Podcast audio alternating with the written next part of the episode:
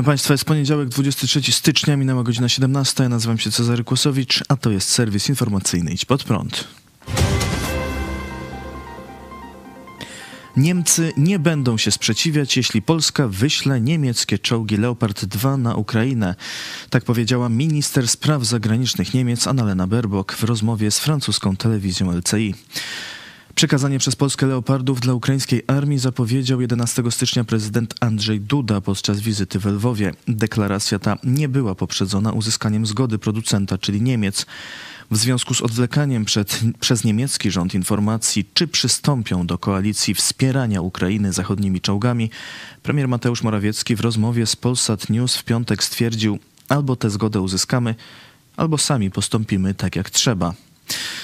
W sprawie ewentualnej reakcji, jeśli Polska przekaże czołgi Leopard bez zgody Niemiec, szefowa niemieckiej dyplomacji powiedziała: Na razie pytanie takie nie zostało nam zadane, ale gdyby nas o to zapytano, nie stanęlibyśmy na przeszkodzie. Jak komentował w Polskim Radiu Marcin Przydacz, szef Biura Polityki Międzynarodowej w Kancelarii Prezydenta, polska dyplomacja przyjmuje z satysfakcją stanowisko niemieckiego MSZ, ale osobiście czułby się dużo pewniej, gdyby potwierdził je także kanclerz Olaf Scholz. Minister w kancelarii prezydenta wskazał też, że oczekiwania wobec Niemiec są nieco większe. Tak naprawdę oczekiwalibyśmy nie tylko zgody, ale dołączenia Niemiec jako ważnego państwa do koalicji w sprawie leopardów, powiedział przydacz. Niemieckie media ujawniają, że w Ramstein doszło do ostrej kłótni między sekretarzem obrony USA Lloydem Austinem a doradcą prezydenta Niemiec Wolfgangiem Schmidtem. Ponadto niezwykle ostry przebieg miała mieć rozmowa telefoniczna między Jake'em Sullivanem, doradcą do spraw bezpieczeństwa prezydenta USA, a doradcą kanclerza Niemiec Jensem Pletznerem. Być może to wpłynęło na zmianę stanowiska Niemiec.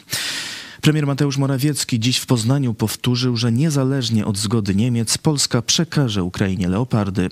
My wystąpimy o taką zgodę, ale to temat akurat drugorzędny. My nawet gdybyśmy tej zgody ostatecznie nie dostali, to i tak w ramach małej koalicji, jeśli by Niemców w niej nie było, przekażemy nasze czołgi razem z innymi na Ukrainę, powiedział premier. Dziennik Gazeta Prawna, powołując się na swoje źródła, podaje, że w Polsce już trwają przygotowania do przekazania takiego uzbrojenia. Dziennik informuje też, że w naszym kraju będą się odbywały szkolenia dla ukraińskich załóg z obsługi zachodnich czołgów. Polski minister obrony ogłosił też w Ramstein, że Polska przekaże kolejne czołgi T-72. Polska jest w stanie wyszkolić ukraińską brygadę i wyposażyć ją w czołgi T-72 i bojowe wozy piechoty, powiedział Mariusz Błaszczak. Partia Wolnościowcy może niedługo odłączyć się od Konfederacji. Poszło miejsca na listach wyborczych. Konfederacja składa się obecnie z czterech ugrupowań. To Ruch Narodowy, Korona, Nowa Nadzieja i Wolnościowcy. Obecni posłowie Konfederacji mieli zapewnione pierwsze miejsca na listach wyborczych w jesiennych wyborach parlamentarnych. Gwarantowała to uchwała podjęta przez władze partii. Jednak w grudniu ten dokument uchylono pod naciskiem Sławomira Mencena, szefa Nowej Nadziei. W Nowej Nadziei postanowiono przeprowadzić prawybory. Ten pomysł nie podoba się posłom, którzy odeszli w zeszłym roku z partii, która wtedy jeszcze nazywała się Korwin. W marcu e, Dobromir Sośnierz, Artur Dziambor i Jakub Kulesza wyszli z partii Korwin i powołali partię Wolnościowcy, która pozostaje w ramach Konfederacji. Politycy uzasadniali opuszczenie partii sprzeciwem wobec prorosyjskich wypowiedzi Janusza Korwin-Mikke. Partia Korwin zmieniła później nazwę na Nowa Nadzieja. I to w tej partii odbywają się prawybory. Artur Dziambor stwierdził, że władze Konfederacji złamały święte zasady dotrzymywania umów, a Dobromir Sośnierz powiedział, że liderzy Konfederacji zamierzają dopuścić się wiaromłomstwa. Dobromir Sośnierz dziś skomentował sprawę w telewizji pod prąd. To jego mm, żądza zemsty cały czas za to, że my opuściliśmy jego partię, jak on mówi. On nie mówi, że to nasza partia, tylko jego partia. Tak? Bo ja przyszedłem tutaj i wy opuściliście moją partię. Mi się to nie podoba i teraz musicie wlecieć z polityki. Więc to jest filozofia niestety zemsty. To nie ma żadnej wielkiej mądrości za tym. To wiadomo, że Konfederacja na tym tylko traci, są tylko koszty dla Konfederacji. No ale z punktu widzenia Sławomira Mencena, który chce być jedyną władcą na scenie wolnościowej, wycięcie wszelkiej konkurencji jakichś tam niezależnych ośrodków od niego, takich, których on nie, nie będzie pełni kontrolował, jest w tej chwili kluczowe. Tak? On chce być nowym Korwinem na kolejne tam 20 lat i chce sobie zapewnić, że nie będzie jakichś tam y, innych Korwinów na, na, na scenie, prawda, którzy ten monopol by mu odbierali. Więc dlatego popierał wy, wy, wycięcie Dziambora y, w prawyborach, chociaż sam w nich startował przecież wtedy. I dlatego teraz y, dąży do tego, żeby nas tutaj z tej konfederacji usunąć. I to jego jest ambicja. Dla wszystkich pozostałych to jest raczej kwestia kosztów. No, narodowcy tam jakieś inne musieli mm, y, dostać obietnice czy korzyści w zamian za ten układ, ale na pewno z ich punktu widzenia wyrzucanie nas to, to jest raczej koszt niż zysk, tak? No bo tam wszyscy zdają sobie sprawę, że raczej to osłabia Konfederację niż wzmacnia. Natomiast są najwyraźniej gotowi ponieść te koszty w imię jakichś korzyści, które ze strony pana Mencena za pośrednictwem pana Wiplera tam sobie dogadali. To jeszcze tam trzeba dodać o, o roli Wiplera, który się tu pojawił, zmartwychwstał tam z grobu i postanowił rozwalić kolejną partię. Prawybory wzbudzają kontrowersje nawet w samej partii Mencena. W Krakowie jeden z kandydatów, Stanisław Żółtek, stwierdził, że z urny wyciągnięto więcej głosów niż było zarejestrowanych głosujących. Ponadto zarzuca, że organizatorzy łamali regulamin, m.in. dopuszczając do głosowania przed wyznaczonym czasem i uniemożliwiając pracę jego pełnomocnikowi.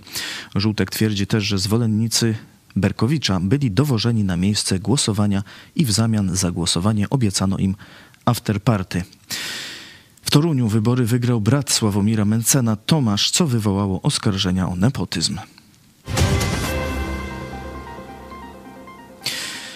Co kandydaci na prezydenta Czech mówią o Polsce?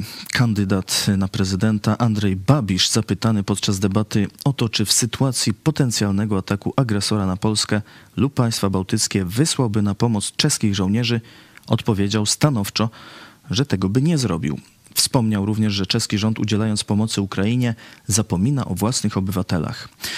W żadnym przypadku nie wysłałbym naszych dzieci na wojnę. Polska nie zostanie zaatakowana, musimy temu zapobiec, powiedział Babisz. Drugi kandydat w wyścigu o fotel prezydencki w Czechach, Petr Paweł, zaprezentował przeciwne stanowisko. Przypomniał o zobowiązaniu do kolektywnej obrony państw NATO i wyraził swoje niezadowolenie wobec stanowiska konkurenta w tej sprawie. Pan Babisz żyje chyba w innym świecie. Przystąpiliśmy do, do NATO, aby zapewnić pokój, ponieważ jest to najsilniejsza organizacja obronna. Zawsze, gdy ktoś jest atakowany, inni przychodzą mu z pomocą, powiedział Petr Paweł. Andrzej Babisz zdecydował się na uczestnictwo w debacie w ostatniej chwili. Zmianę decyzji w tej kwestii argumentował udziałem w niedzielnej mszy za ojczyznę, podczas której, jak twierdzi, usłyszał o prawdzie, miłości i sprawiedliwości dlatego zmienił zdanie w sprawie występu. Druga tura wyborów prezydenckich w Czechach odbędzie się w najbliższy weekend. Ostatnie sondaże przeprowadzone przez ośrodki badawcze STEM i Kantar wskazują na wygraną Petra Pawela. Ponad 100 tysięcy osób protestowało w sobotę w Tel Awiwie w związku z planowaną przez władze reformą sądownictwa. Demonstracja była jeszcze większa niż tydzień wcześniej, kiedy jak szacowano protestowało około 80 tysięcy osób. Oprócz y, manifestujących y, obywateli przeciw reformie nowego rządu Benjamina Netanyahu sprzeciwiają się przedstawiciele izraelskiego wymiaru sprawiedliwości, prezes Sądu Najwyższego i prokurator generalny. W proteście wziął też udział przewodniczący Izraelskiej Izby Adwokackiej Avi Himi, który do rządu skierował takie słowa. Nigdy nie dostaliście mandatu do zmiany systemu, nigdy nie dostaliście mandatu do zniszczenia demokracji. Naszym prawem jest krzyczeć, naszym obowiązkiem jest krzyczeć tak jest w demokracji. Były minister obrony Izraela Moshe Yaalon, który stoi na czele protestów, nazwał wybrane niedawno władze dyktaturą kryminalistów.